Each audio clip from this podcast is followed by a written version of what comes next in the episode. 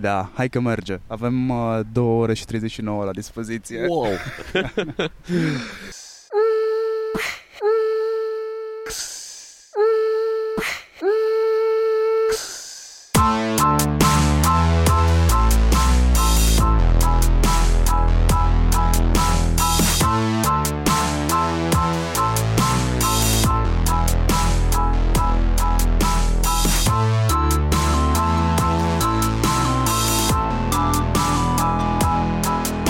Bună dimineața, bună la amiază, bună seara, ai mai sunt hurduchesteri, așa că te las să-i saluți tu.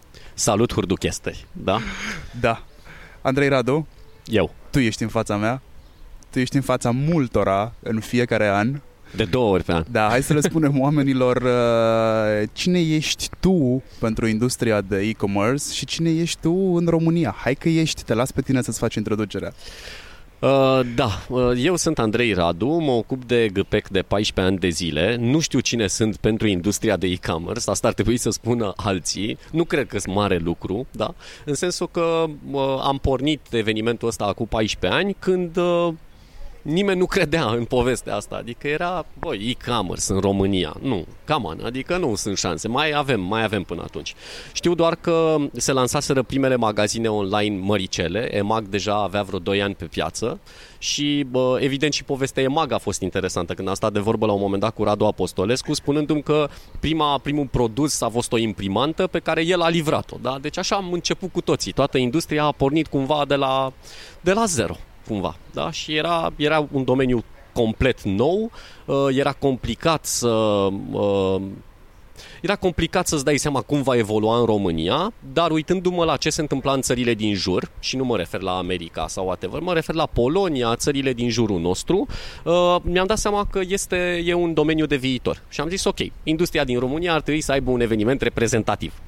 Drept pentru care am pornit cu gala premiilor e-commerce, pentru că mulți deocamdată mă mai întreabă, dar de unde vine numele GPeC? Este abrevierea de la gala premiilor e-commerce. Și era doar un eveniment de o seară în care am dat premii magazinelor online înscrise în competiție, practic cu asta am pornit. Am avut probleme tehnice groaznice, țin minte că așa cum data de 8 iunie 2006... nu ne mergeau microfoanele, n-am putut să pleiem niște videouri și așa mai departe, dar a fost, să zicem, un eveniment chinuit care a reușit să strângă în jur de 120 de persoane, reprezentanți mai ales de magazine online, mai erau pe acolo Visa, Mastercard și așa mai departe. Ce a fost cel mai mișto și lucru pe care l-am primit ca feedback era că deja câteva magazine online, cele care se lansaseră, se cunoșteau la modul, uite, magazinul X vinde cu tare, ăla vinde cu tare, de ei nu se întâlniseră vreodată personal. Deci ownerii nu se întâlniseră între ei. Și a fost mișto că i-am adus cumva în același loc și am pornit de acolo ca eveniment cumva de networking, eveniment care acordă niște premii în domeniu.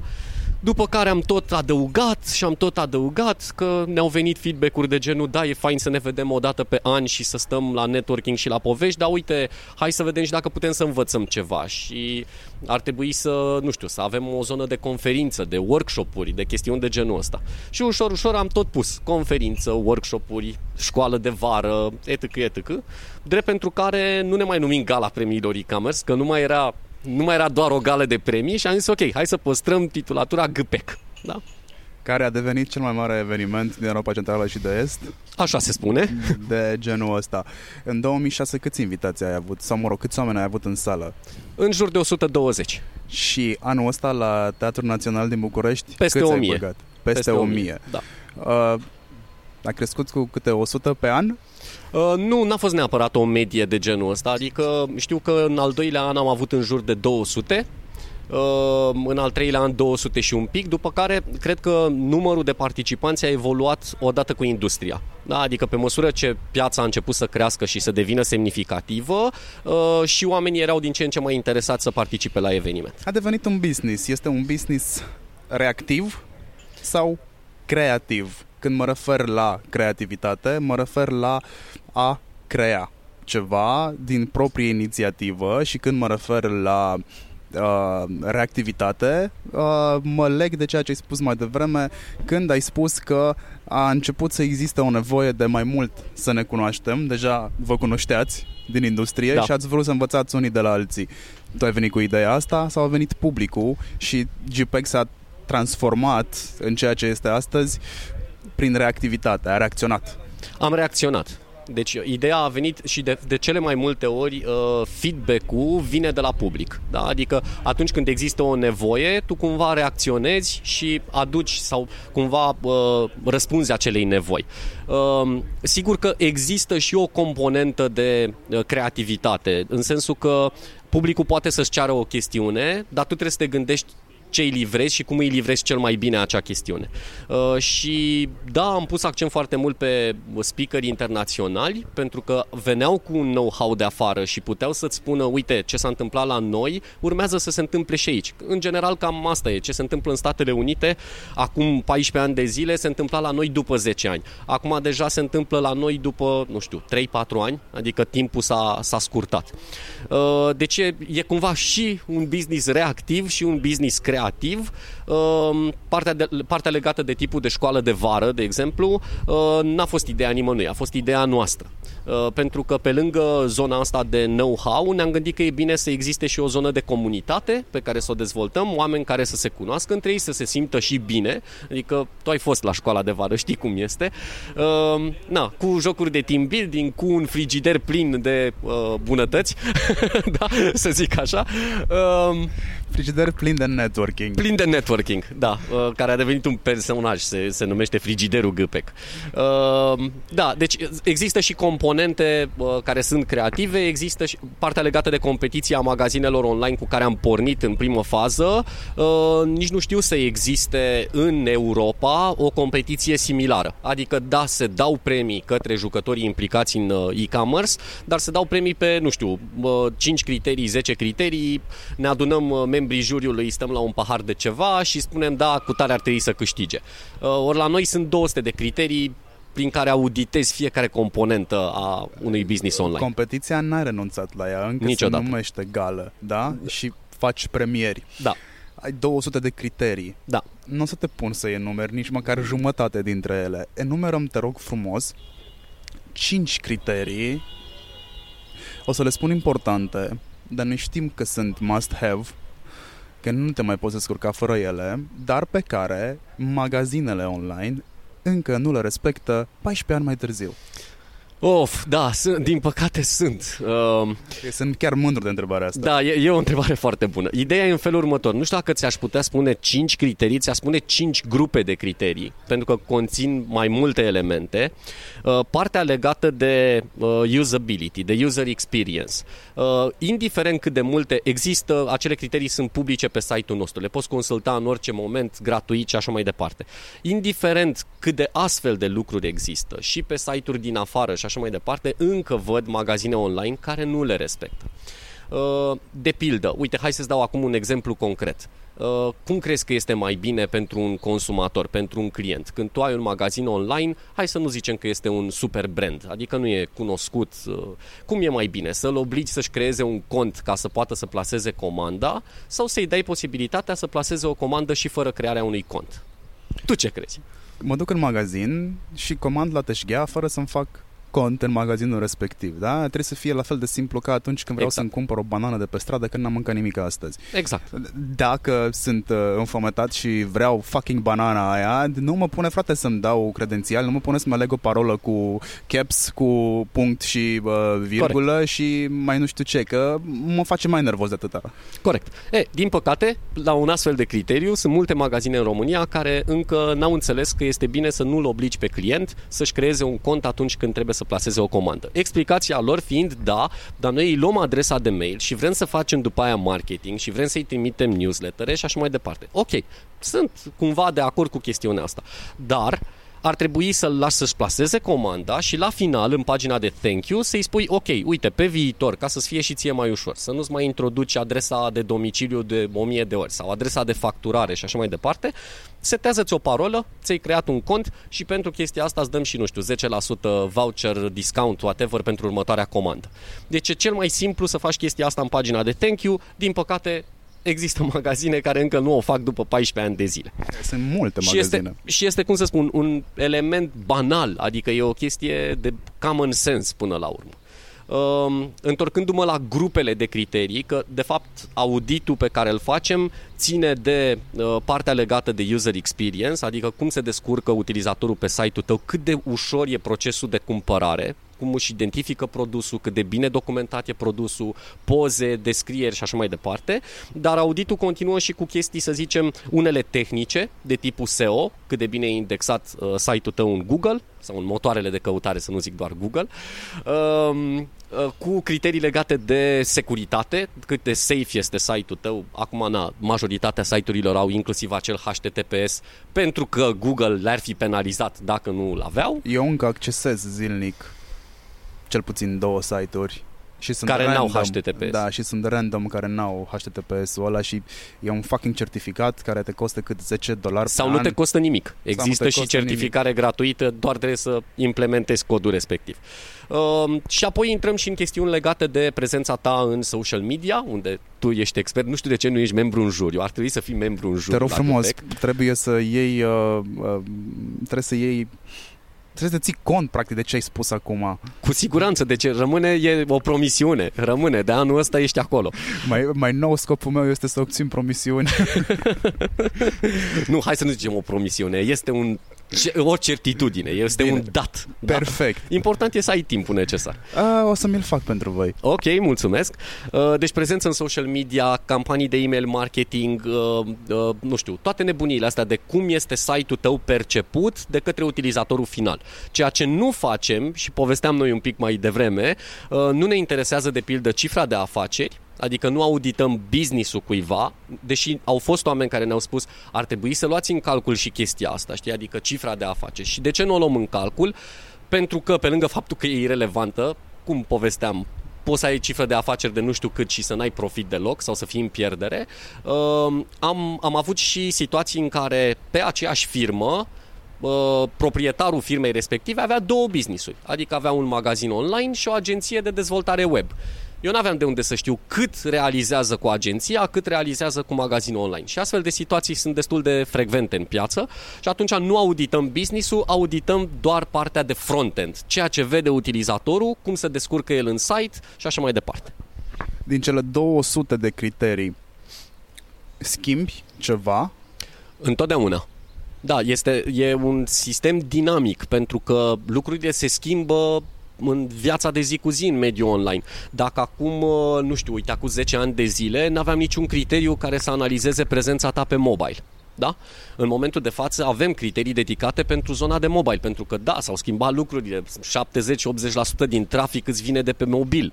Deci automat e important cum site-ul tău arată și cât de optimizat este pentru device-urile mobile. Deci cumva ținem pasul cu tot ce se întâmplă la nivel internațional, dar și cu specificitățile pieței din România. Pentru că, într-un fel, în Statele Unite site-urile arată într-un fel, în România arată mai bine decât în Statele Unite, deci e o diferență între zona asta și atunci trebuie să vezi ce se pretează pentru publicul din România. Dar ne uităm pe toate standardele internaționale.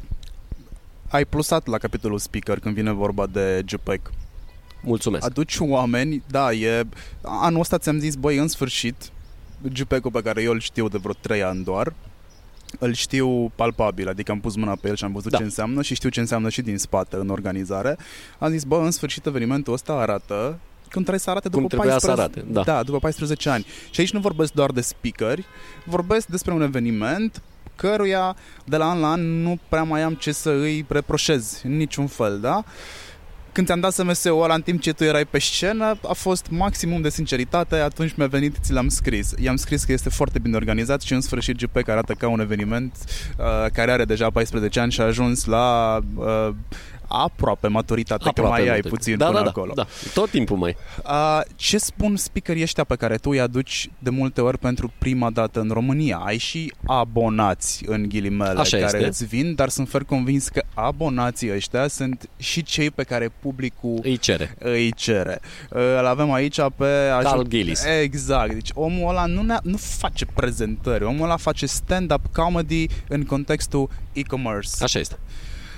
cred că este singurul la care am văzut că toată lumea intră în sală și toți sunt hands-on acolo. Da, dar nu știu exact ce vor oamenii ăia, știi, vor partea amuzantă sau vor exact partea practică de care el râde. Omul le spune pe față, știi, it's a shitty job, don't do that, don't do that, don't do that. Corect. Și vine cu contraexemple.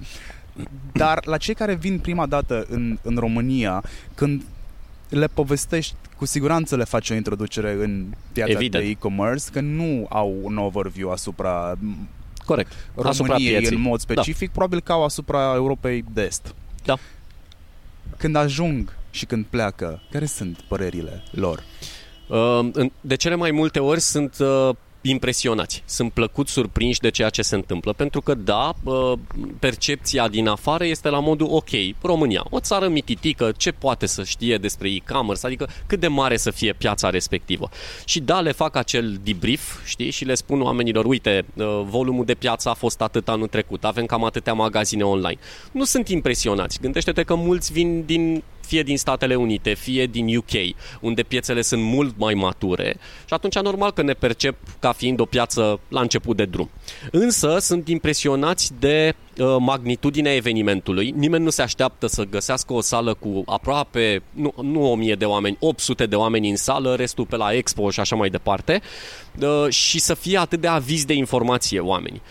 Uite, mă întrebau niște speakeri la ediția de acum din mai, îmi spuneau, ok, care e nivelul de cunoaștere a limbii engleze? Aveți traducere simultană, oamenii vor înțelege. Și au rămas impresionați și de chestia asta, pentru că românii, da, știu engleză, spre deosebire de, nu știu, Polonia, Cehia, și nu o spun cu răutate, ci pur și simplu ăsta e adevărul. De ce? Că n-am avut, știi, explicația. Mulțumim Cartoon Network. Mulțumim Cartoon Network, exact. N-am fost dublați cumva și am avut subtitrări.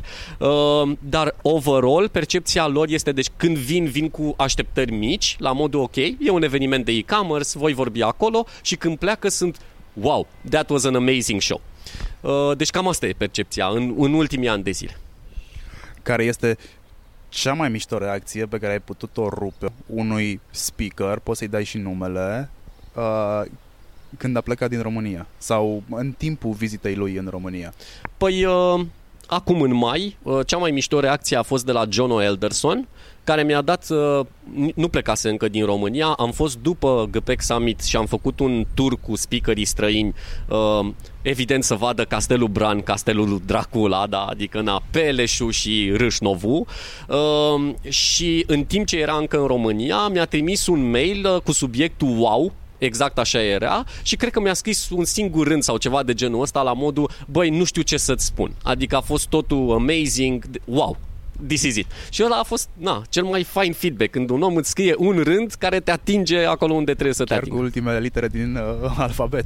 Exact, chiar cu ultimele litere din alfabet, da. Atât wow. Mai rămusese, probabil. Exact. Bun, mă bucur să aflu asta.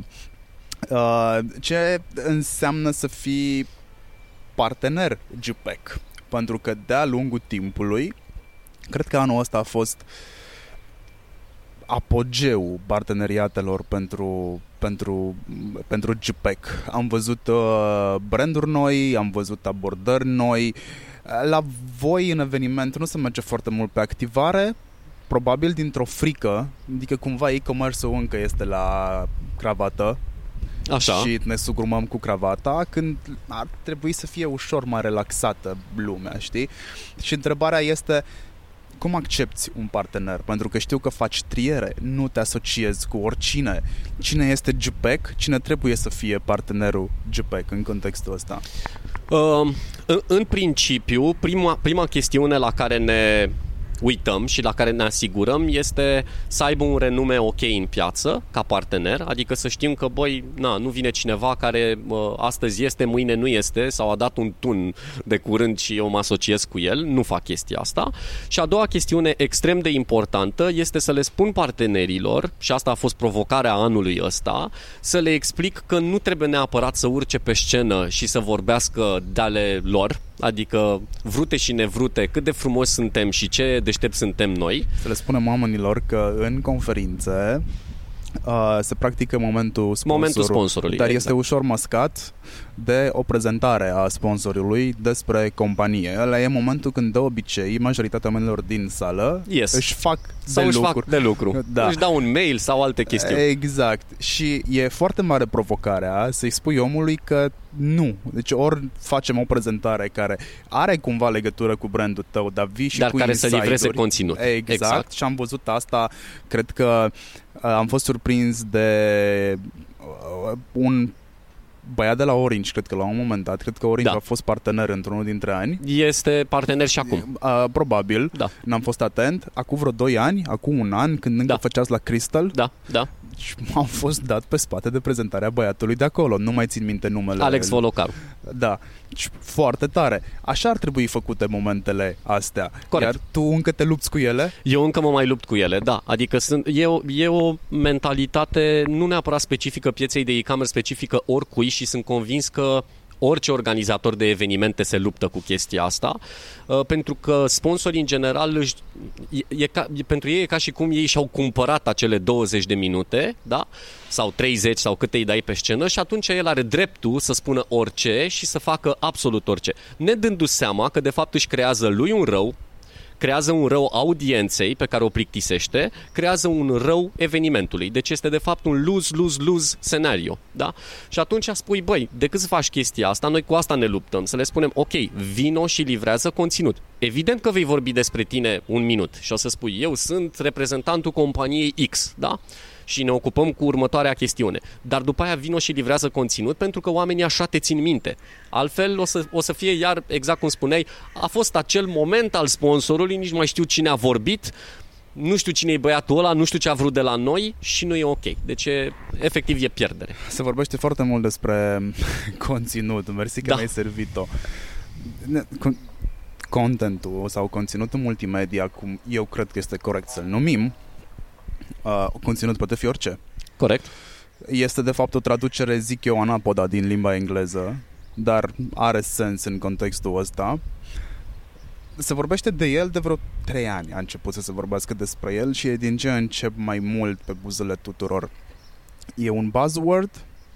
Pentru unii da. Sau este un... nu știu cum să-l numesc. Este într-adevăr mingea din teren cu care se joacă meciul. E foarte important. Deci zona de conținut e extrem de importantă, lăsând asta clișeul clasic, content is king. Ok, am mai avut un speaker care a zis, da, content is king, dar contează și cum îl distribui. Adică fără distribuția optimă, iar n-ai făcut nimic. Dar conținutul e extrem de important din multe puncte de vedere. Gândește-te că Google te indexează dacă ai conținut bun. Da? Gândește-te că utilizatorul tău, când vorbim de e-commerce, nu pune mâna pe produsul X fizic, da? Dacă tu nu știi să îl descrii din toate punctele de vedere, că de-aia ai spus foarte bine conținut multimedia, nu vorbim doar de text, vorbim și de imagini, vorbim și de video și așa mai departe. Dacă nu știi să îl descrii cât se poate de simplu, ca să înțeleagă produsul respectiv ca și cum l-ar avea în mână, atunci da, pierzi la capitolul ăsta. Dacă ne uităm, uite, când Apple a lansat MacBook Air, ăla cel mai subțire, pentru prima oară, nu s-au rezumat doar la a spune grosimea lui este de 1,2 cm. Nu, au pus într-o poză un pix lângă el și au spus e mai subțire decât un pix. Și când au apărut cu el pe scenă, l-au scos dintr-un plic. Și l-au scos dintr-un plic. Ăla este exact conținut. Asta înseamnă chestia asta, adică să știi să-i spui omului că specificațiile tehnice sunt reci, da? Adică, bun, e bine că le ai, trebuie să le ai. Pe fișa de produs e și obligat legal să le ai, dar trebuie să-i dai omului un context, trebuie să înțeleagă de unde, dacă chestia respectivă îi răspunde lui nevoilor. Eu le dau exemplu, apropo de Apple, majorității le dau exemplu, lansarea de produse noi sau lansarea de servicii noi ale Apple. Să vezi cum arată site-ul în momentul ăla și pagina de produs. Chiar dacă nu ești fan Apple, e interesant, e ce trebuie. E foarte interesant, nu e foarte interesant, e wow, e un fel de magie acolo, pentru că te-a captat atât de tare pagina aia de produs, încât pentru 5 minute, 10 minute cât inspectezi tot, mai ales dacă nu ești specialist, ești captat, nu mai există pentru tine nimic în jur, nici Android, nici nu mai există absolut nimica. Și dacă ești în domeniul nostru, dacă faci comunicare, dacă faci marketing, dacă faci evenimente, uite-te, domnule, la conferințele lor, că ei au dat tonul pe domeniu. Uite-te și ia carnețelul în mână, ceea ce făceam la un moment dat, luam carnețelul în mână și număram cuvintele pe care ei le foloseau, de câte ori foloseau acel cuvânt amazing, wow și așa mai departe. Și apoi după aceea te duci pe pagina de produs să vezi cât din ceea ce spun în prezentare se regăsește în site și sub ce formă. Și mă uitam acum după specificațiile noilor OS-uri să intri pe site, să vezi cum arată site-urile. Ok. Mind-blowing. Mi se pare că în momentul ăsta trăim niște vremuri pline de conținut fără conținut. Da. Aș vrea să mă contrazici sau să-mi întărești. Nu, îți întăresc chestiunea asta. Da, pline de conținut fără conținut. Mulți sunt cei care... Uite, chiar am florit chestia asta. Multe funcții de tip content writer, content manager, content creator, content whatever, da? Nu erau acum 3 ani, 4 ani de zile, dar acum este, de-aia ți-am spus inițial că este și un buzzword, adică cumva oamenii sunt, băi, da, content, trebuie să facem content. Dar nu este de fapt conținutul potrivit, adică, uite, și asta știu chiar de la tine. Vorbeam la școala de vară despre Facebook-ul GPeC, da? Mai ții minte? Da. În care ziceai, băi, e ca un avizier de chestii despre voi și atâta tot, da? Și tu, de fapt, nu te adresezi comunității voastre și nu vii cu chestiuni interesante pentru ei. Ei bine, spun eu că am schimbat lucrurile. Poate și mai bine, sunt de acord, dar am zis, băi, uite, specialistul mi-a zis, așa este. Da, ideea este că trebuie să comunici cu oamenii pe ce interesează pe ei. Și era și regula aia de 80% conținut pentru ei și 20%, da, trebuie să-ți faci și promovare, trebuie să mai ai și tu o ofertă ca magazin online și așa mai departe. Dar mulți încă n-au înțeles chestiunea asta. Eu am avut norocul unui bun prieten care mi-a zis chestia asta acum vreo 2 ani de zile la școala de vară și zis, da, are dreptate. Hei, sunt aici să ajut. Corect. Și în continuare conținutul lipsește din site-urile pe care voi le analizați din punctul de vedere al celor 200 de criterii pe care vi le setați în fiecare an. Câte site-uri analizați pe an? În medie cam 100 de magazine online se înscriu în fiecare ediție. În momentul de față cred că erau vreo 70 și ceva, dar încă suntem cu perioada de înscrieri deschisă până săptămâna viitoare. Cel mai bun site de anul ăsta pe care l-ai văzut până în prezent, că sunt fer convins că ai analizat câteva. M-am uitat peste ele, da. Cât la sută din producția la hectar de conținut este corect făcută? Nu știu, mi-e greu să-ți spun, pentru că eu doar m-am uitat fugitiv peste site-uri. Nu eu fac jurizarea. Ce ți-a atras atenția? Există un magazin online, dar de fapt e impropriu spus un magazin. E un site de comerț electronic în zona de travel, adică este pe zona de servicii. A fost înscris și anul trecut la GPeC și care știe să facă bine conținut, mai ales în social media, da? Dă-ne un exemplu. Paralela 45. Așa, și ce conținut face? Că e conținut funny, că e conținut de toate felurile, știe să atragă engagement, da? Adică oamenii ei interacționează bine în zona de social media. Și atunci, da, contează lucrul ăsta, mai ales într-o categorie cum e travel-ul, unde ai ceva concurență, adică nu e un domeniu ușor, știi? Mulți care vând vacanțe, călătorii, bilete de avion și așa mai departe, ei sunt originali și îi felicit pentru chestia asta, au înțeles să facă content așa cum trebuie. Chiar dacă uneori au fost și luați peste picior, chiar dacă uneori au fost și dați în judecată, că au avut o chestie cu scosul la vot, o campanie de genul ăsta. Da, mi s-a părut good PR. Exact, până la urmă... În contextul respectiv, PR-ul depinde foarte mult de context. Corect. Nu există un how-to PR pe care să aibă niște liste pe care, mă rog, niște to-do-uri pe listă pe care să le bifeze. Există niște to-do-uri de bun simț, eu mă bazez foarte mult pe common sense, dar în contextul respectiv, that was good PR. Corect. Eu l-aș fi exploatat mult mai mult de atât. Da, de acord cu tine. Aș fi mers până într-acolo încât aș fi făcut ad-uri cum am fost dați în judecată. Avem dosar penal și toate alea. Mai ai timp cu toate astea să te duci la vot. Exact, să te duci la vot. Știi, un motiv în plus să mergi la vot. Care este cea mai enervantă întrebare pe care poți să o primești și o primești de-a lungul timpului în fiecare an? Habar n-am.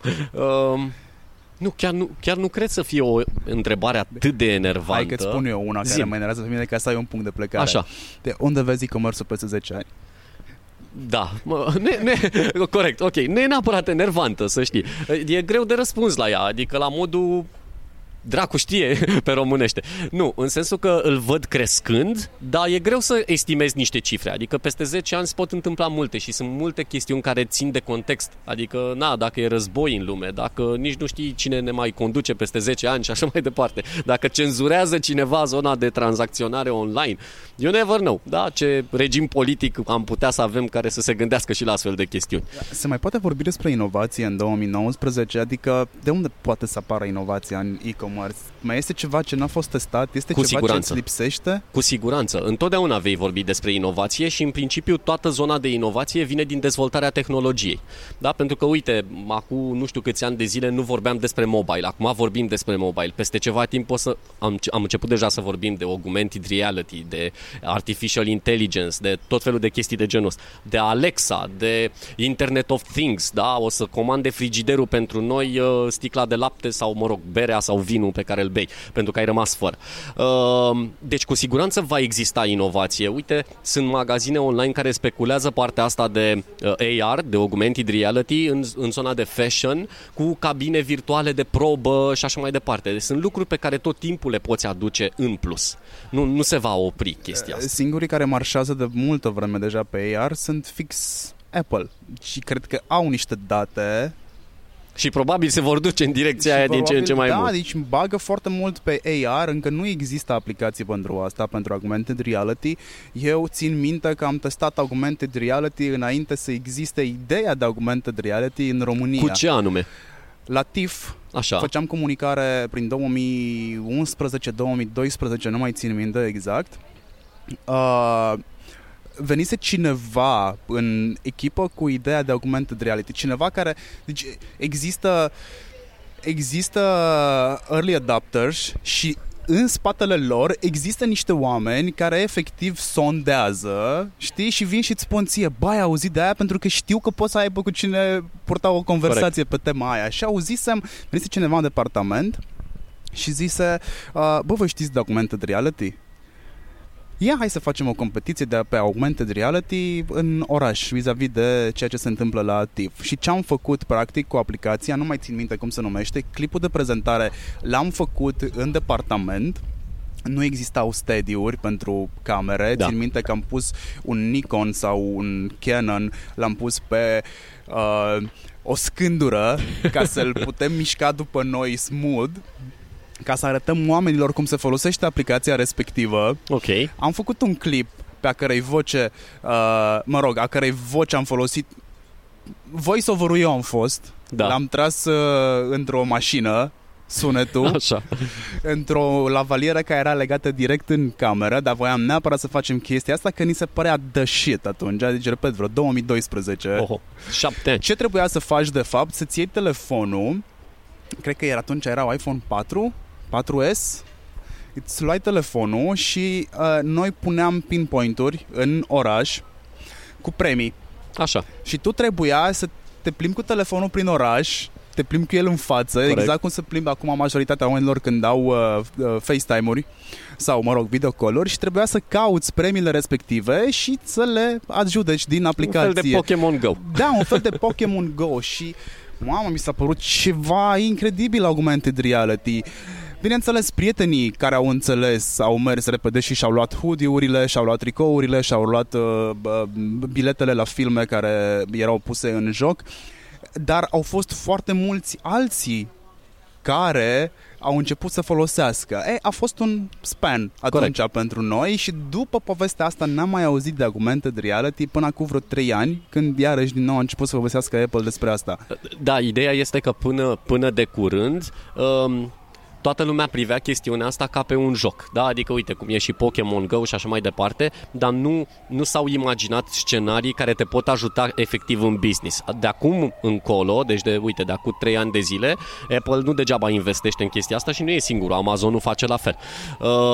De-abia de acum o să vedem și aplicații practice în zona de business, da? Cum ți-am spus, cabină de probă virtuală și așa mai departe, care îl poate ajuta pe utilizator punctual pe ce are el nevoie. Și vor mai fi astfel de aplicații. Cea mai practică aplicație pentru augmented reality mi se pare că se află în ograda IKEA. Da. Au chestiunea aia cu să-ți pui canapeaua pe perete, să măsori, să vezi cum ți se încadrează. Da. Și e practică, deci aia chiar te ajută să-ți dai seama cum se potrivește mobilierul în camera ta. Știi pe cineva în România care lucrează la asta? Pentru un magazin? Nu știu eu. Nu spun că nu ar exista, dar nu știu eu în momentul de față. Ce magazin a crescut sub ochii tăi în ultimii ani? Adică de la From Zero to Hero. Sunt mai multe magazine, nu neapărat, nu știu să zic hero în sensul hero pe nișa lui probabil. E complicat dacă faci comparație cu EMAG, o să spui că na. Nu o să vreau să fac comparația. O să mor într-o zi cu aceste comparații vis-a-vis de EMAG. Dar să spun de ce, pentru că piața o cere. Deci noi și când mergem, uite, când avem cursuri pentru la Alex Go și așa mai departe și le dăm exemple de la diverse magazine online. Da, EMAG a făcut? Da, EMAG a făcut chestia respectivă, dar adică piața se raportează cumva la EMAG și atunci, da, bun, nimeni nu, adică trebuie să înțelegem cu toții că eu n-am nimic împotriva EMAG. Băi, da, este un magazin pornit de români și care chiar a crescut. Felicitări și da, trebuie să te uiți la ce face market leader-ul. Dar nu toate chestiile pe care le face ți se potrivesc ție în business-ul tău. Și atunci, de asta am făcut comparația. Uite, magazin online care a crescut de la zero, Mindblower, și a crescut foarte fain, adică au produsele alea trăznite și așa mai departe, dar e o echipă super creativă în spate și au luat-o de la zero și în 5 ani de zile sunt lideri pe segmentul lor. La fel, dacă te uiți la Vivre, da? Sau Vivre, nu știu cum s-o pronunța, tocător de bani în familie. Păi, da, magazin lansat, nu știu, acum 6-7 ani de zile, într-un segment pe care nu puteai paria, adică Home and Deco era foarte la început de drum atunci și ziceai, bă, nu o să crească. Și au prezență în nu știu câte țări. Și da, au fost înscriși la GPeC, probabil că se vor mai înscrie, habar nu am. Evomag este înscris la GPeC sau s-a înscris prima oară la GPeC în 2006. Da? Deci în primul an de GPeC. Și s-a mai tot înscris de-a lungul anilor și a crescut. Bun, nu e EMAG, da? E Evomag. Deci este un magazin care a rămas pe piață, e un magazin matur, nu a vândut business-ul, nu a dat faliment. Deci sunt astfel de exemple de business-uri care chiar funcționează și cresc. Mă așteptam să-mi zici ceva și de Lensa, pentru că... Și de Lensa pot să spun, uite, am uitat. Lensa e un caz extraordinar, adică... E From Zero to Hero. Exact. Cât a fost investiția inițială a lui Daniel? 500 de euro. 500 de euro și în câți ani a ajuns la cifra de afaceri? În foarte puțini ani, cred că 2-3 ani, ceva de genul ăsta. Acum are... Cel mai mare showroom de optică din România. Și are undeva la 1800 de comenzi pe zi, dacă bine mi-amintesc că am citit. Cred că da. Dau depozit separat, acum a deschis nou și vând ochelari. Și vând doar ochelari. Și gândește-te că au pornit, deci, business-ul cu 500 de euro de la o discuție cu 3 fete la o cafea sau bere sau ce-or fi băut și fetele ziceau că n-au de unde să-și ia lentile de contact. Că ar vrea să aibă, din alea nu neapărat de vedere, din alea estetice, să zic așa, că ar vrea să aibă ochii lui Angelina Jolie, un acel indigo, verde, whatever. Și asta a făcut, de la lentile de contact a pornit. Și acum, uite, vinde ochelari și așa mai departe. Dintr-un business, deci un singur tip de produs, da? Apropo de chestia asta, chiar vorbeam cu Daniel și l-am întrebat, dacă ți-ai mai deschide un alt magazin online, ce-i vrea să vinzi, da? Și zice, păi nu, că între timp chiar soția mea, adică am ajutat-o pe soția mea să-și deschidă un magazin online care vinde doar dresuri pentru femei. Atât. Doar dresuri. It's that simple. Da? Exact. Și el își dorește să devină liderul de piață în ceea ce înseamnă dresuri online. Și eu zic că are toate șansele. Eu cred că o să o dragă cumva. Da. Dar Daniel, pe care l-am cunoscut la școala de vară GPeC, fiind un cursant, este genul de persoană care nu merge la evenimente, cursuri, masterclass-uri, you name them. Și nu pune în practică, merge doar ca să-și mângâie ego-ul, cum eu zic că fac 90% dintre persoane. Domnul ăsta merge acasă, povestește echipei și din a doua zi, sau l-am văzut chiar de la, din timpul cursurilor, începând să implementeze. Fie dă o directivă, fie atrage cuiva atenția din echipă și așa mai departe. Pune în practică în secunda următoare. Corect. Cât de greu e să găsești mindset-ul ăsta? E mai rar ca idee, dar să știi că nu e singurul. Adică, la fel, acum, mă rog, a plecat de la Otter, la fel era și este și Cristi Movilă. Da? Deci oameni care implementează rapid anumite chestii pe care le, cum să spun, le primesc ca informație, pe de altă parte le trec prin filtrul lor și zic, băi, da, chestia asta chiar ar trebui să o fac, chiar mă ajută. Valentin Radu e la fel de hands-on tot timpul, adică hai să fac. Dar nu sunt așa mulți, adică până la urmă, cum să spun, la un moment dat, de asta există și diferența între cei care au succes și cei care... Nu neapărat succes. Valentin Radu de la OmniConvert, oricum mi se pare cu 10 ani, că tot vorbeam de cum vezi pe 10 ani, mi se pare cu 10 ani înaintea pieței, deci ce încearcă el să facă, nu este greu de înțeles pentru mine sau mulți din domeniu, dar este extrem de greu pentru cei care încă au rămas la nivelul comunicatului de presă, conferinței de presă, mapare și așa mai departe. Corect. Adică, știi, când produci conținutul ăla despre care povesteam, te gândești la ce a încercat Coca-Cola să facă și nu știu exact dacă i-a reușit. Acum vreo 5 ani dădea un anunț că ei renunță la... Cred că 5 ani sunt. Dădea anunț că ei renunță la comunicatele de presă. Așa. Și știi, adică te uiți și după niște chestii de genul ăsta. Dacă tot îți place să te uiți după EMAG, să vezi ce face și dacă poți implementa la tine sau nu. Trebuie să te uiți să vezi care e trendul, corect? Da. Exact. Dar cât de mult crezi în trenduri? Trendurile astea, că stând cu fashion în casă... Da. Answer-ul este în bucătăria ta, într-o oarecare măsură. Da. Cât de mult te uiți la trenduri când vorbești despre e-commerce, prin comparație cu cât de mult te uiți la trenduri când vorbim despre fashion? La fashion nu prea mă uit eu, la trenduri. La fashion am înțeles. La situația globală. Da. Mă uit și cred în trendurile la nivel global, dacă văd că nu, adică dacă văd că se întâmplă la nivel global. Adică nu este o chestie, un caz izolat într-o anumită țară sau într-un anumit stat din Statele Unite. Dacă îmi vezi că se întâmplă cam același lucru replicat la nivel internațional, este clar că se va întâmpla și la noi. Și contează chestia asta. Adică e important să fii acolo cu ochii pe ceea ce urmează să se întâmple. Versus trendurile astea, să zicem, buzz trends, adică chestii care se întâmplă și vin și trec, se întâmplă și chestii de genul ăsta, pe asta nu le-aș lua foarte tare în calcul, adică mă interesează ce se întâmplă la nivel macro, da? Cum îți dai seama care este un trend perisabil? Ok, versus unul care e... Evergreen. Păi e destul de simplu, dacă trendul ăla evergreen îl are în centru pe consumator, adică la modul îi face viața mai ușoară, cu siguranță ăla se va întâmpla. Dacă este o chestie de genul, nu știu, în sezonul ăsta se poartă galben, dacă mă întrebai de fashion, cu siguranță chestia aia va fi doar pentru un sezon, va fi sezonieră și se va întoarce peste alți 4-5 ani, 6 ani, că știi cum e, e ciclică toată povestea asta. Dar cam așa îți dai seama, da? Adică sunt unele lucruri care... pur și simplu le simți că nu vor ține, sunt sezoniere. Când te uiți la trendurile din fashion, toată lumea îți recomandă, cel puțin mai nou, să te îmbraci pentru cine ești, nu pentru cine neapărat vrei să fii. Sau, redus la minim, îmbracă-te pentru personalitatea ta.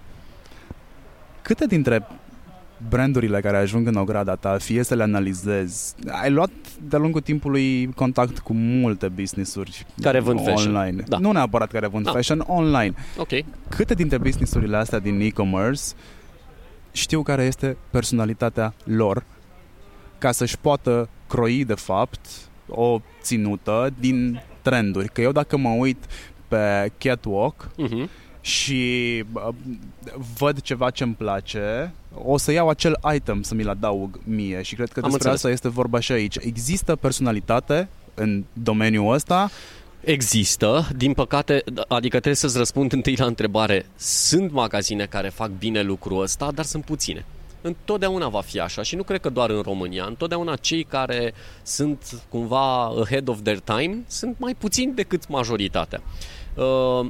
De pildă, din păcate, în cazul multor magazine online din România, ele încă nu și-au identificat publicul țintă așa cum ar trebui să fie de fapt.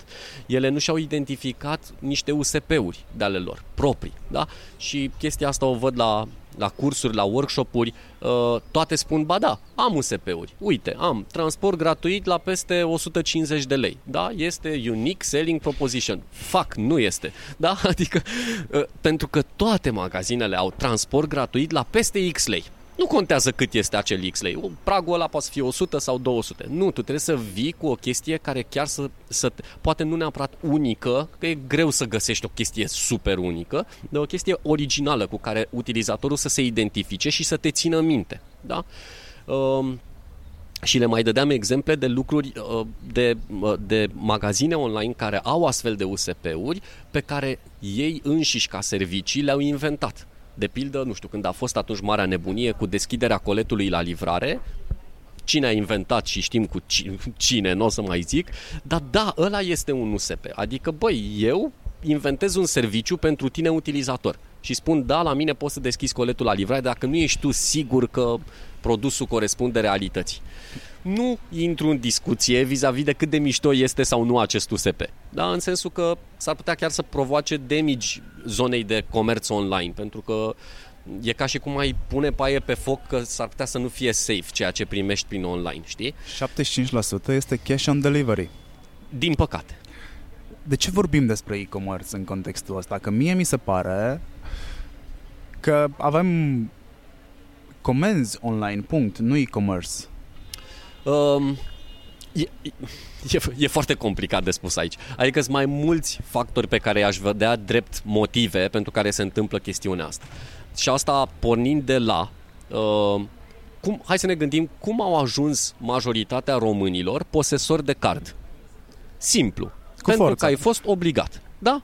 Nu pentru că ai vrut tu chestia asta, ci pentru că ți s-a spus, domne, de astăzi salariul ți-l iei pe card. Și evident ce se întâmpla, mă duc cu cardul la ATM, scot salariul, pentru că eu aveam o cultură de cash în minte, și eu îmi scot salariul că nu stau eu cu plasticul ăla, da? Deci asta a fost prima chestie. Făcând o chestie cu forța, automat există o reticență, da, oamenii sunt încă au cultura cash-ului. A doua chestiune, rețeaua de POS-uri, de comercianți care să accepte plată prin card s-a dezvoltat foarte greu. Ok, în momentul de față aproape în orice mall sau aproape la orice magazin, deși cred că sunt magazine, buticuri de colț, de cartier, care nu sunt dispuse să plătească un comision pentru a avea acel POS. Dar ne-am dezvoltat destul de greu partea asta de infrastructură, de nu știu ce. A treia chestiune, când vorbim despre e-commerce, există, nu știu cât este mit sau adevăr, dar există o percepție a consumatorului că în momentul în care plătește online prin card, magazinul online nu mai tratează cu prioritate comanda lui. Da, asta este cel mai tare mit. Și l-am văzut scos în evidență de persoane la care nu te-ai fi așteptat. Corect. Chiar printre early adopters. Da, așa este. Și hai măcar să-i explicăm de ce e mit. Îți dai seama că nu stă niciun comerciant să vadă, domne, ăla mi-a plătit prin card, ăla mi-a plătit cu cash, pe ăla îl prioritizez, pe ăla nu. La el e comandă, se livrează și așa mai departe. Că s-o fi întâmplat accidental, la modul, bă, a plătit ăla cu cardul și eu am avut o problemă de curier sau whatever și ți-a venit mai târziu. Nu trebuie să te gândești că, băi, cineva ți-a vrut ție rău. De fapt și de drept s-a întâmplat, dar este. Ce e important este că e o percepție în mintea consumatorului. Și altă percepție, și asta a rezultat din studiul pe care l-am făcut cu cei de la iSense anul trecut, altă percepție este că produsul pe care îl comanzi de pe site nu corespunde întocmai realității. Și asta se poate întâmpla. Adică depinde, știi cum e, o poză poate să fie foarte mișto, o poză de produs. Hai, s-a întâmplat și de la Vivre. Eu știu ce a ajuns în cutia mea. Iată, da, deci poza pe site într-un fel și produsul în sine e altfel. Sunt motive. Un alt motiv, cât de ușor este să-ți recuperezi banii de la bancă dacă ai fost fraudat. Deși, hai să fim serioși, procentul de fraudă este 0,001% în România, adică chiar nu... Sunt pe niște grupuri. Da. Ce, să nu spui de frauda cu astea, nu, cu Facebook? De nu, sunt pe niște grupuri de e-commerce, de oameni care au servicii, care se încadrează în sfera IFN-urilor, da.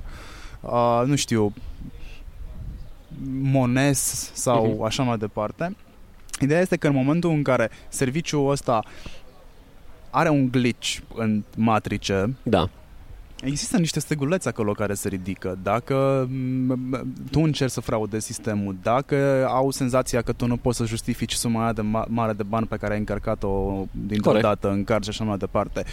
Dacă, uite, chiar a fost o situație săptămânile trecute cu Revolut. Da, cumva devenise ușor celebră în bula mea.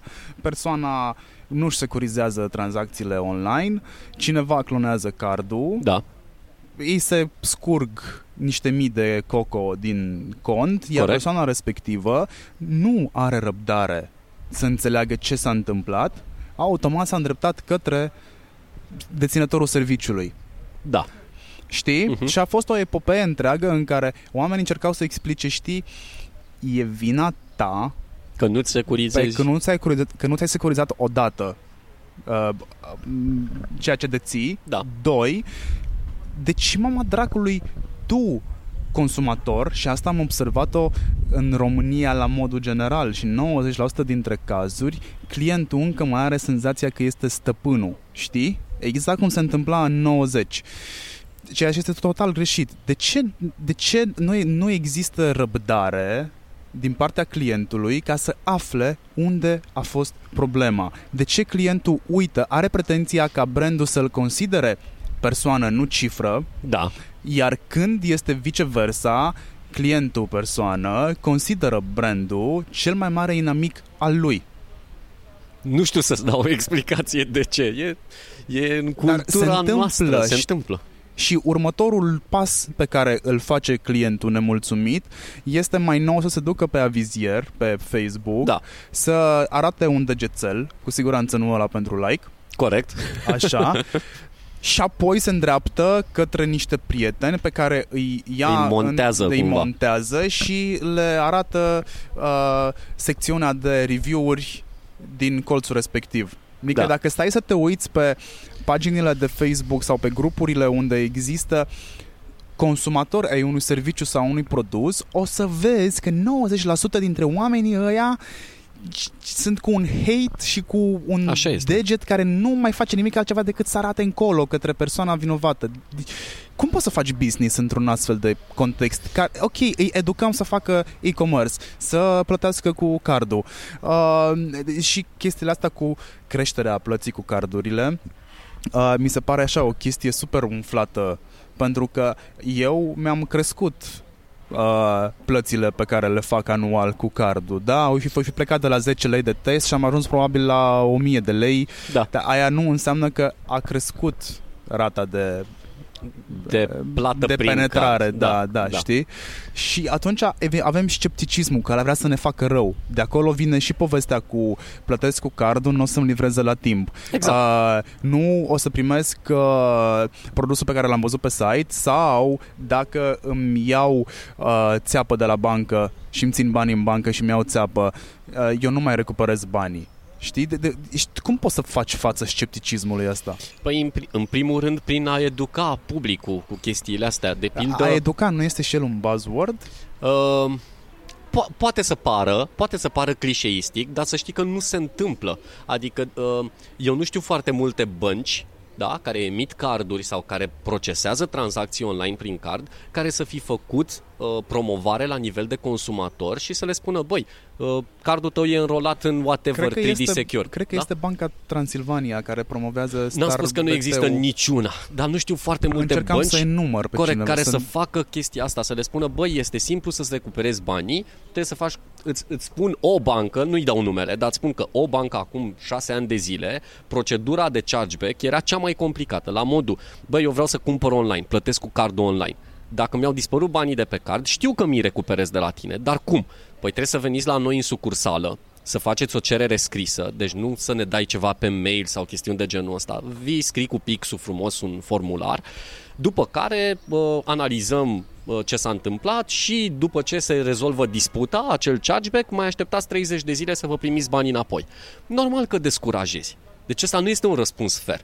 Asta de unde vine? Vine din închistarea băncilor? Eu personal am fost la bancă atunci când mi-am emis cardul personal și am întrebat, cardul ăsta este înrolat în 3D Secure? Și tanti de la ghișeu a spus, mă scuzați, dar nu știu ce înseamnă 3D Secure. Da? Și a trebuit să se ducă la șefa de sucursală, directoarea agenției, care da, știa și a zis, da, sigur că da, este preînrolat, trebuie doar să-l activați. Dar atâta vreme cât, asta se întâmpla niște ani în urmă, dar atâta vreme cât personalul băncii nu știa despre chestiunea asta, ce pretenții să ai că îl va, cum să spun, instrui pe consumatorul de rând sau îl va educa, așa cum ziceam, în a cumpăra online.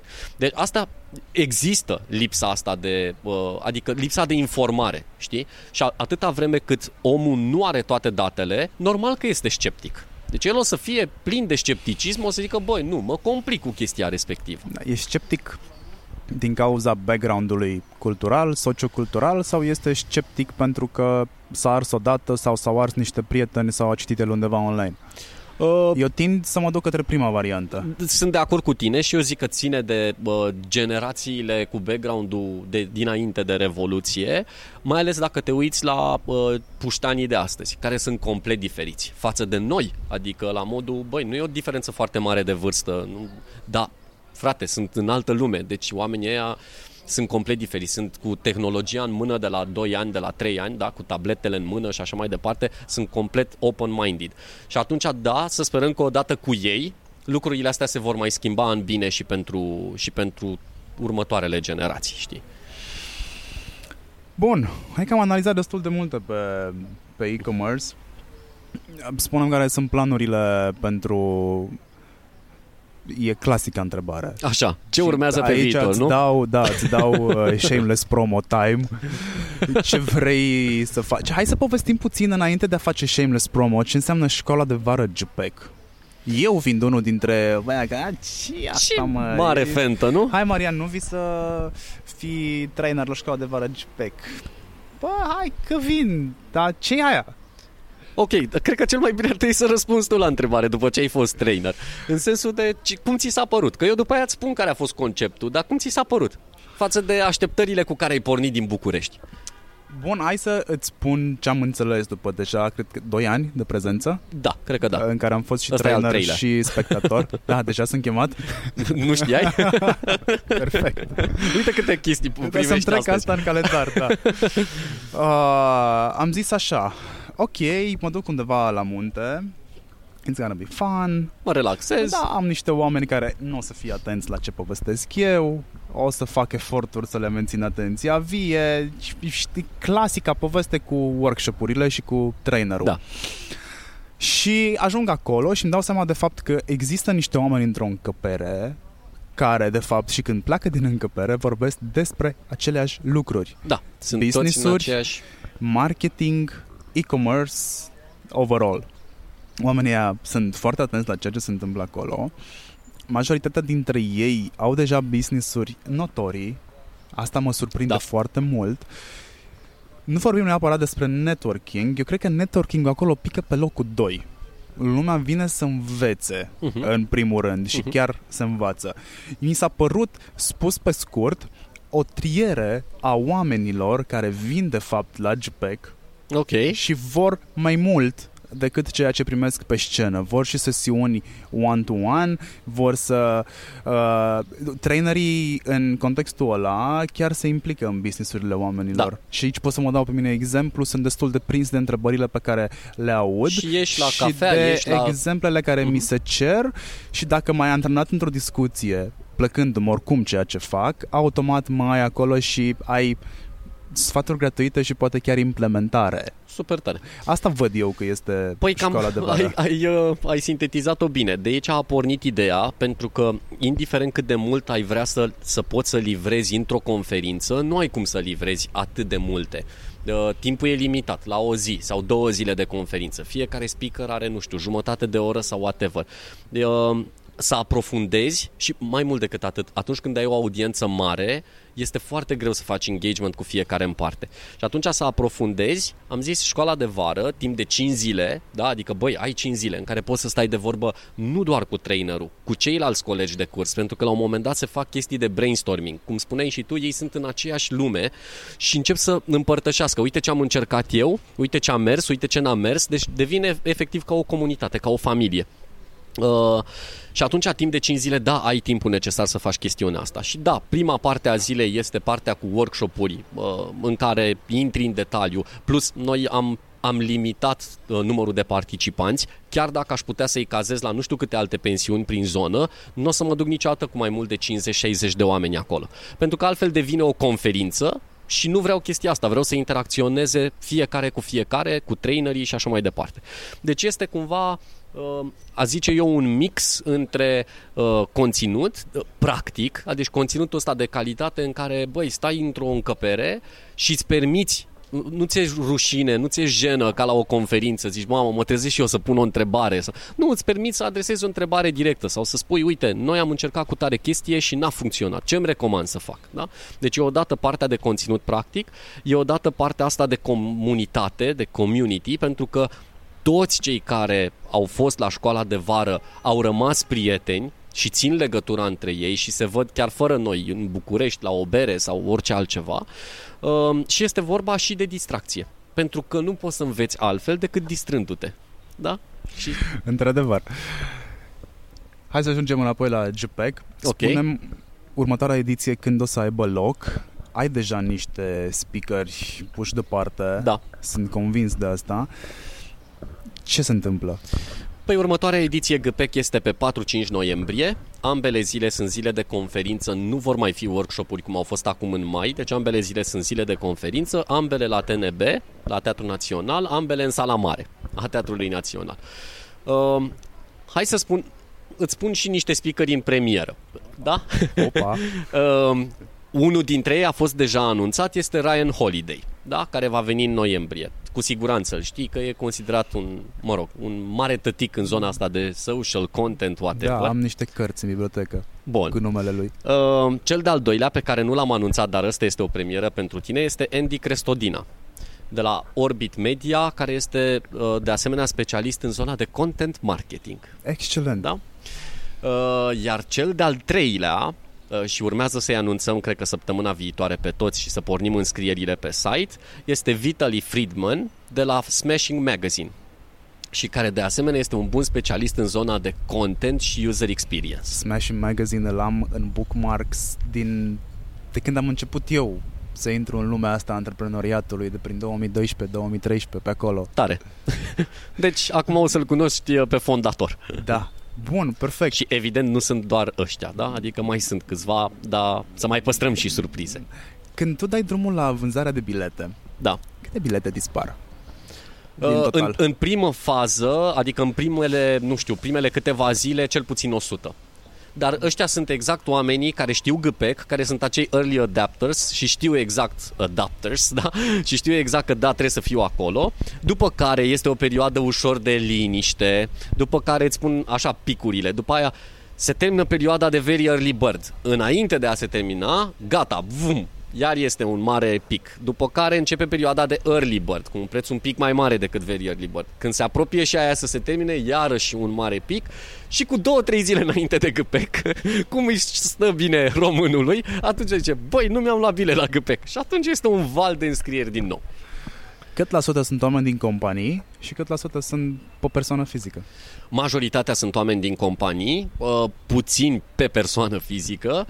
Ce mi s-a mai părut interesant în ultimii 2 ani și cu precădere anul ăsta, este un switch foarte interesant în zona de public corporate care vine la GPeC. Deci dacă acum, nu știu, când am început noi, acum 14 ani de zile, eram cumva doar noi, ăștia care făceau e-commerce, ăla, magazinul online, ăla, procesatorul de plăți și așa mai departe, acum m-a surprins în mod pozitiv faptul că văd companii mari care aparent nu au niciun fel de legătură cu e-commerce. Îți dau un exemplu, Cristin. Da? Cristin s-a înscris la GPeC Și eu m-am uitat prima oară, zic, băi, oare ori vinde mezeluri online sau oare care este scopul pentru care s-au înscris? Și chiar am stat de vorbă cu ei și mi-au spus, e clar că digitalul nu mai poate fi ignorat. Și este motivul pentru care suntem acolo, pentru a ne pune la curent cu ce înseamnă digitalizare, având în vedere că noi nu avem experiența, noi suntem un retailer clasic, da? Și vin să învețe. Foarte multe companii de genul ăsta, companii care produc ciment, companii corporate, adică mă refer la companii pe care dacă ți le spun, sigur le știi, da? Astfel de companii au venit la GPeC într-o proporție covârșitoare anul ăsta. Pot să bănuiesc cine e cu cimentul, pentru că ei vor să vândă de vreo jumătate de an beton online. Nu. Nu? Nu. Alții? Da, sunt alții. Concurenți de-ai lor? Nu știu dacă sunt concurenți, sunt producători de ciment. Zic numele. CRH Ciment. Nu, nu sunt ei. Fai, încercam acum să-mi dau seama cum se numește. Brandul este destul de puternic în zona Clujului și de aia îl știu, dar nu mi-amintesc nicicum numele. Bun. Anyway, deci sunt astfel de companii care vin din ce în ce mai mult în zona noastră de audiență. Să te întreb? Te rog. Întreabă-mă. Ce înseamnă buget pentru un astfel de eveniment? Dacă te-a ajuns bugetul tău? Pentru o ediție depășim 120.000 de euro. 120.000 de euro pentru ediția din mai. Pentru ediția din mai. Câți oameni sunteți în echipă? 6. 6 oameni organizează un eveniment de... Cred că ediția viitoare o să fie peste 1.000 de persoane. Posibil. Ne așteptăm, ne dorim. Locuri pe scaune sunt 800, dar traficul o să fie pe acolo și nu e nicio problemă să stai în picioare. Sper că nu-i deranjează pe oameni. Da. Și fiecare om ce face? Ai 6 oameni care fac ce? Suntem buni la toate. Adică facem mai multe chestii. De la, cum să spun, uite, Simona, de pildă, colega mea, inițial ea s-a angajat pe zona de social media. Ea a fost motivul pentru care s-au schimbat lucruri pe Facebook-ul GPeC, da? Adică în urma consultanței cu tine. Dar pe de altă parte, când ne apropiem de GPeC, cum să spun, nu există o chestie de genul, știi, jobul meu e... Eu sunt CEO, sunt fondatorul, eu nu fac nimic altceva, nu. Sau jobul meu e pe social media și nu fac altceva, nu. Când ne apropiem de GPeC și este mult de muncă, facem absolut orice, de la a pune goodie bags, a pune toate produsele în goodie bags și stăm pe jos, pe mochetă și le facem și așa mai departe, până la, nu știu, biletele de acces, trimiterea lor, absolut orice, printuri, lipit, afișe, de absolut orice. Da? Adică, nu știu, e o nebunie, e o efervescență în momentul ăla și toți ne aruncăm într-o parte și într-alta în încercarea de a pune totul la punct în timpul scurt pe care îl avem. Vreau să mai îmi spui o singură chestie. Care dintre... Mergi la evenimente în afară să le vezi? Da.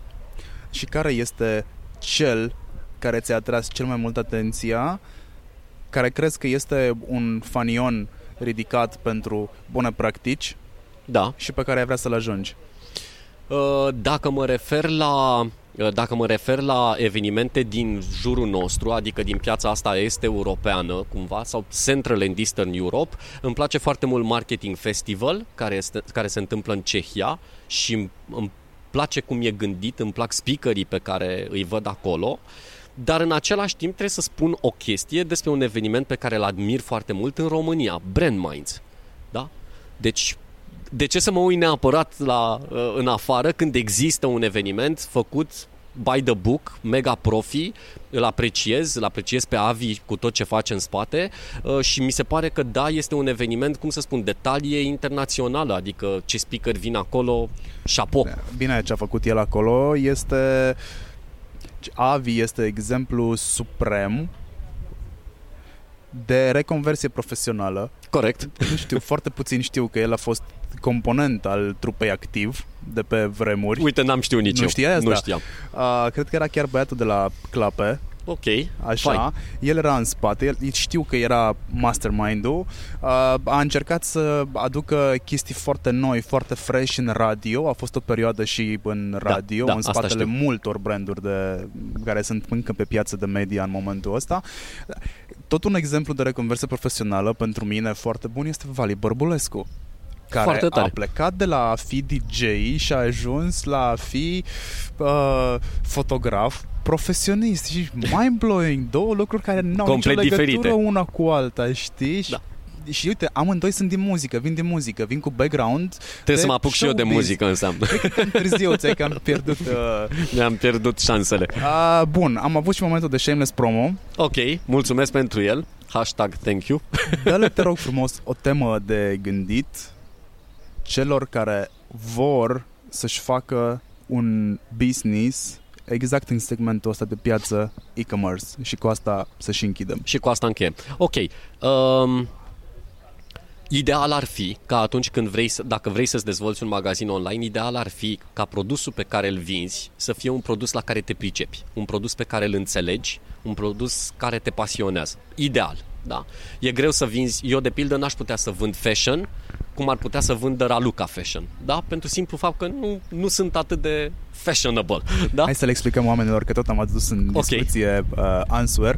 Raluca este soția ta, care este country manager la Answer. Exact, măcar să se înțeleagă de ce. Deci asta ar fi prima chestie. Ideal ar fi să înțelegi foarte bine produsul. A doua chestiune, încearcă să-ți găsești, chiar citeam un articol în, nu mai știu ce publicație din afară, vis-a-vis de cum să-ți identifici produsul pe care să-l vinzi. Adică cum să-ți alegi produsul.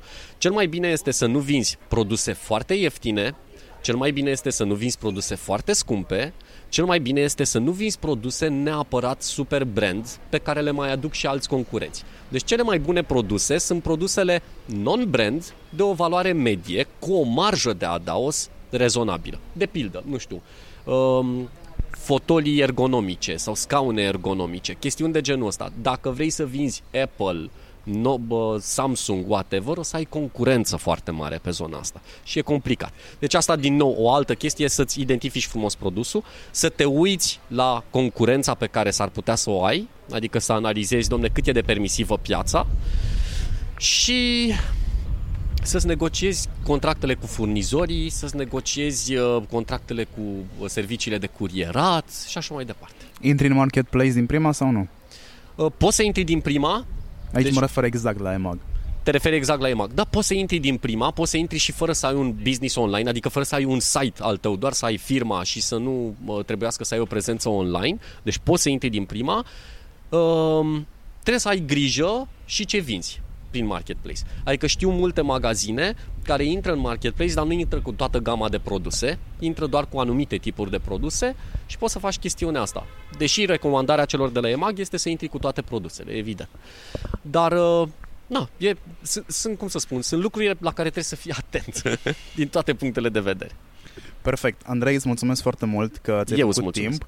A început să vină ploaia, noi suntem pe terasă la European Digital Commerce. Da. Te las să mergi înăuntru, să mai vezi ce mai spun alți oameni, să critici eventual. Mersi, nu o să critic, și n-am de ce. Și eu o să-mi strâng repede aparatura să nu intre la apă. Hai, să strângem. Mersi mult, salut!